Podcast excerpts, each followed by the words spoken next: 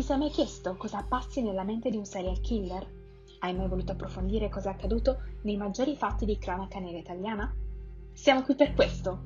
Con Michele Dinnella, il curatore del podcast Blu Notte Misteri Italiani, noi di No Passa Nada, il podcast emergente che si occupa di salute mentale e cultura pop, abbiamo aperto una nuova rubrica, No Passa Noce, dove parleremo di psicologia della devianza e dove potremo analizzare gli aspetti dei più famosi delitti italiani.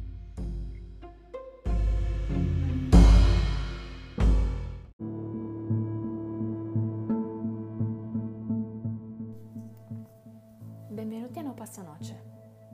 L'argomento di oggi si ricollegherà al delitto di Cogne. Parleremo insieme infatti del dark tourism. Il 30 gennaio 2002, in una villetta Montreux, frazione di Cogne, viene ucciso il piccolo Samuele Lorenzi, tre anni. Viene accusata la madre, Anna Maria Franzoni, poi condannata in via definitiva nel 2008. L'Italia rimane incollata allo schermo e già pronuncia la sua condanna. Nello stesso momento nasce il primo fenomeno di turismo dell'orrore in Italia, con visitatori che vanno a vedere di persona, a Cogne, la villetta che viene mostrata tante tante volte in televisione. Cogne è un borgo di neanche 1500 abitanti, situato nel Parco Nazionale del Gran Paradiso, in Val d'Aosta. Sebbene anche precedentemente potesse avere delle forme di turismo, dal 2002 in poi sono numerosi i turisti che si fermano davanti alla villetta, scattano delle fotografie, discutono animatamente sui fatti avvenuti e nonostante siano passati molti molti anni, Tuttora i curiosi continuano ad aggirarsi intorno alla casa del delitto. Ecco, tutto questo si chiama dark tourism. È un fenomeno che si colloca tra approfondimento e safari umano. Le persone dicono di avere voglia di andare oltre le notizie fornite dai media per cercare qualche dettaglio nascosto. C'è chi si reca in quei luoghi per semplice curiosità e chi invece lo fa per cercare di rivivere quella determinata tragedia, per commuoversi per il dolore degli altri, oppure perché si sente in dovere di farlo, oppure perché sente un vero e proprio dispiacere. Visitare i luoghi di queste sciagure viene quasi considerato una moda, in un'epoca in cui appunto condividere tutto su dei social può essere un modo per affermare la propria identità.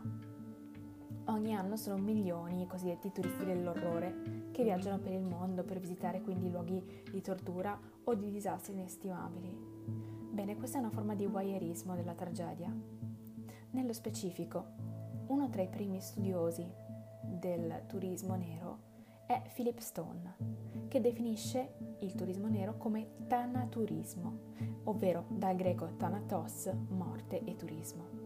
Con tanaturismo si intende l'atto di viaggiare e visitare luoghi associati alla morte, alla sofferenza o a tutto ciò che è apparentemente macabro. Ne esistono tante sfaccettature che vanno sia dall'assistere a ricostruzioni di guerre, omicidi o massacri, sia a visitare i luoghi in cui sono effettivamente avvenuti, fino alla voglia di presenziare personalmente a pubbliche esecuzioni. Esiste un'ampia letteratura del genere ehm, e il partecipante mediamente può essere guidato da molte istanze, sia dalla voglia di approfondimenti storici o sociali, fino addirittura alla curiosità ossessiva.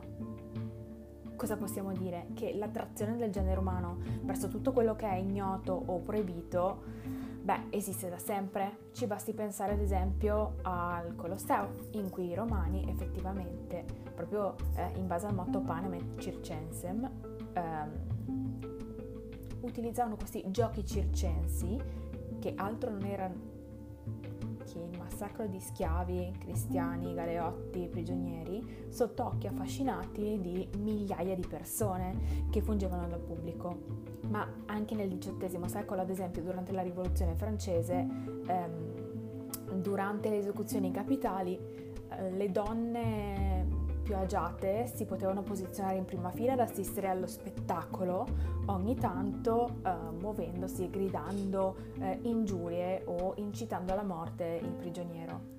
E per quanto possa sembrare una cosa così distante e così storicamente connotata, in America tuttora um, e quando parlo di America intendo Stati Uniti d'America, esiste effettivamente la figura del testimone volontario, che assiste quindi all'uccisione del detenuto pur non avendo nessuna relazione personale eh, con la vittima, solo ehm, per rendersi testimone e assicurare ai più che la giustizia venga compiuta. E quindi di fronte ad esempio alla ehm, sedia elettrica c'è una piccola stanza di fronte a dove avviene effettivamente l'esecuzione in cui comodamente sono seduti molti rappresentanti della cosiddetta ehm, civiltà.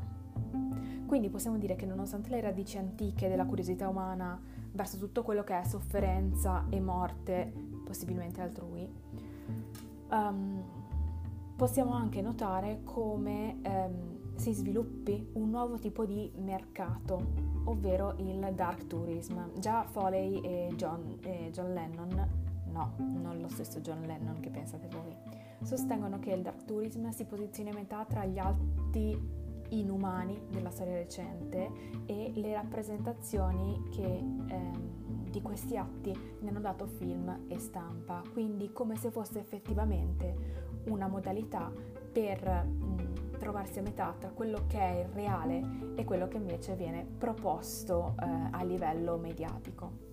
I turisti del nero sono quindi guidati mh, mm, un po' dalla voglia di andare oltre la rappresentazione fornita dai media, ehm, oltre che dalla necessità più o meno coerente di sperimentare in prima persona delle emozioni molto forti, ehm, grazie alle quali poi potersi creare dei nuovi valori etici, dei nuovi precetti morali, in una società che a volte viene percepita come priva di capisaldi. Appunto, dove c'è una, mer- dove c'è una domanda, il mercato in genere crea un'offerta. Ad oggi sono presenti moltissime ehm, strutture ehm, turistiche che spettacolarizzano e permettono una forma di turismo che appunto definiamo turismo nero è la ricerca di luoghi solitamente non associati a località turistiche, eh, bensì associabili appunto a morte e sofferenza. Possono essere quindi luoghi di efferati omicidi, esattamente come ehm, cogne, o di catastrofi naturali. Il dark tourism quindi è un fenomeno recente, nonostante abbiamo visto che abbia delle radici antiche.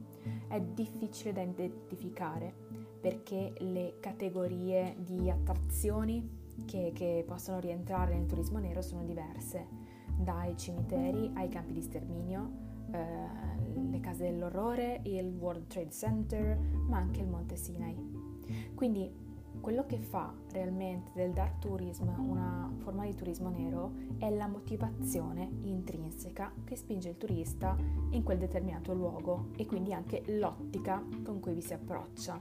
E una prima differenza ehm, terminologica deriva appunto dagli studi di Rojek nel 93. Eh, Rojek definiva ehm, i luoghi eh, in, in due modalità la prima sono quella dei luoghi nostalgici, come i cimiteri o luoghi commemorativi, che devono rievocare il passato e la nostra storia. Ad esempio, i campi di sterminio possono essere uno di, di, questi, di questa tipologia. Gli altri luoghi vengono chiamati black spot o attrazioni nere. Sono i luoghi appunto di cronaca nera che sono richiesti per pure semplice curiosità superficiale e voyeuristica, come ad esempio Cogne.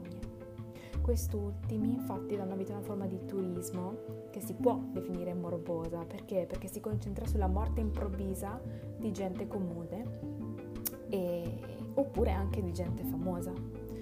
La tematica appunto che caratterizza il turismo nero si riferisce principalmente alla presentazione e al consumo da parte dei visitatori turisti di una morte reale, forse un modo come un altro per renderla più digeribile, sebbene con modalità che non permettono effettivamente lo sviluppo dell'empatia, fondamentale per poter parlare effettivamente di, eh, di presenza. Ci sono luoghi appunto eh, che, che, creano un'attrazione eh, macabra, eh, differente però del Museo delle Cere e delle attrazioni horror. È molto diverso poter parlare del piacere dello spavento e del macabro, come ad esempio la casa degli spettri, rispetto a luoghi in cui ehm, sono realmente avvenute delle morti atroci, ehm, delle quali i turisti in questo caso vorrebbero rendersi testimoni. Ci sono cinque possibili interpretazioni sulle, de, sulle cause del um, danaturismo. Eh, le riassumiamo brevemente come viaggi con il desiderio di assistere a esecuzioni o partecipare a eventi estremi, oppure volontà di visitare luoghi testimoni di massacri. In alcuni casi può essere una forma di commemorazione verso luoghi, appunto abbiamo parlato prima dei luoghi nostalgici, cimiteri o memoriali. La curiosità nel vedere dei siti che rappresentino luoghi eh, di dolore e la ricerca del rischio legato alla stimolazione dell'atrocità legate al luogo. Um, la vera differenza uh, tra um, questi tipi di, di, turismo è la ricerca di autenticità, cioè la motivazione che spinge il viaggiatore um, è la ricerca di esperienze emotivamente autentiche e che eh, permetta di confrontarsi con dei fattori molto cupi che proprio perché ci fanno estremamente paura cerchiamo di affrontare in, in un modo più um, digeribile forse. Quindi questa è l'interpretazione che abbiamo dato del turismo nero. Può anche essere considerato una forma di memento mori, cioè ricordare se stessi che inevitabilmente saremo tutti coinvolti dallo stesso destino. Ma a volte, come nel caso di Cogne, ci chiediamo se effettivamente questo guairismo possa aver avuto un significato di supporto rispetto a quello che è accaduto.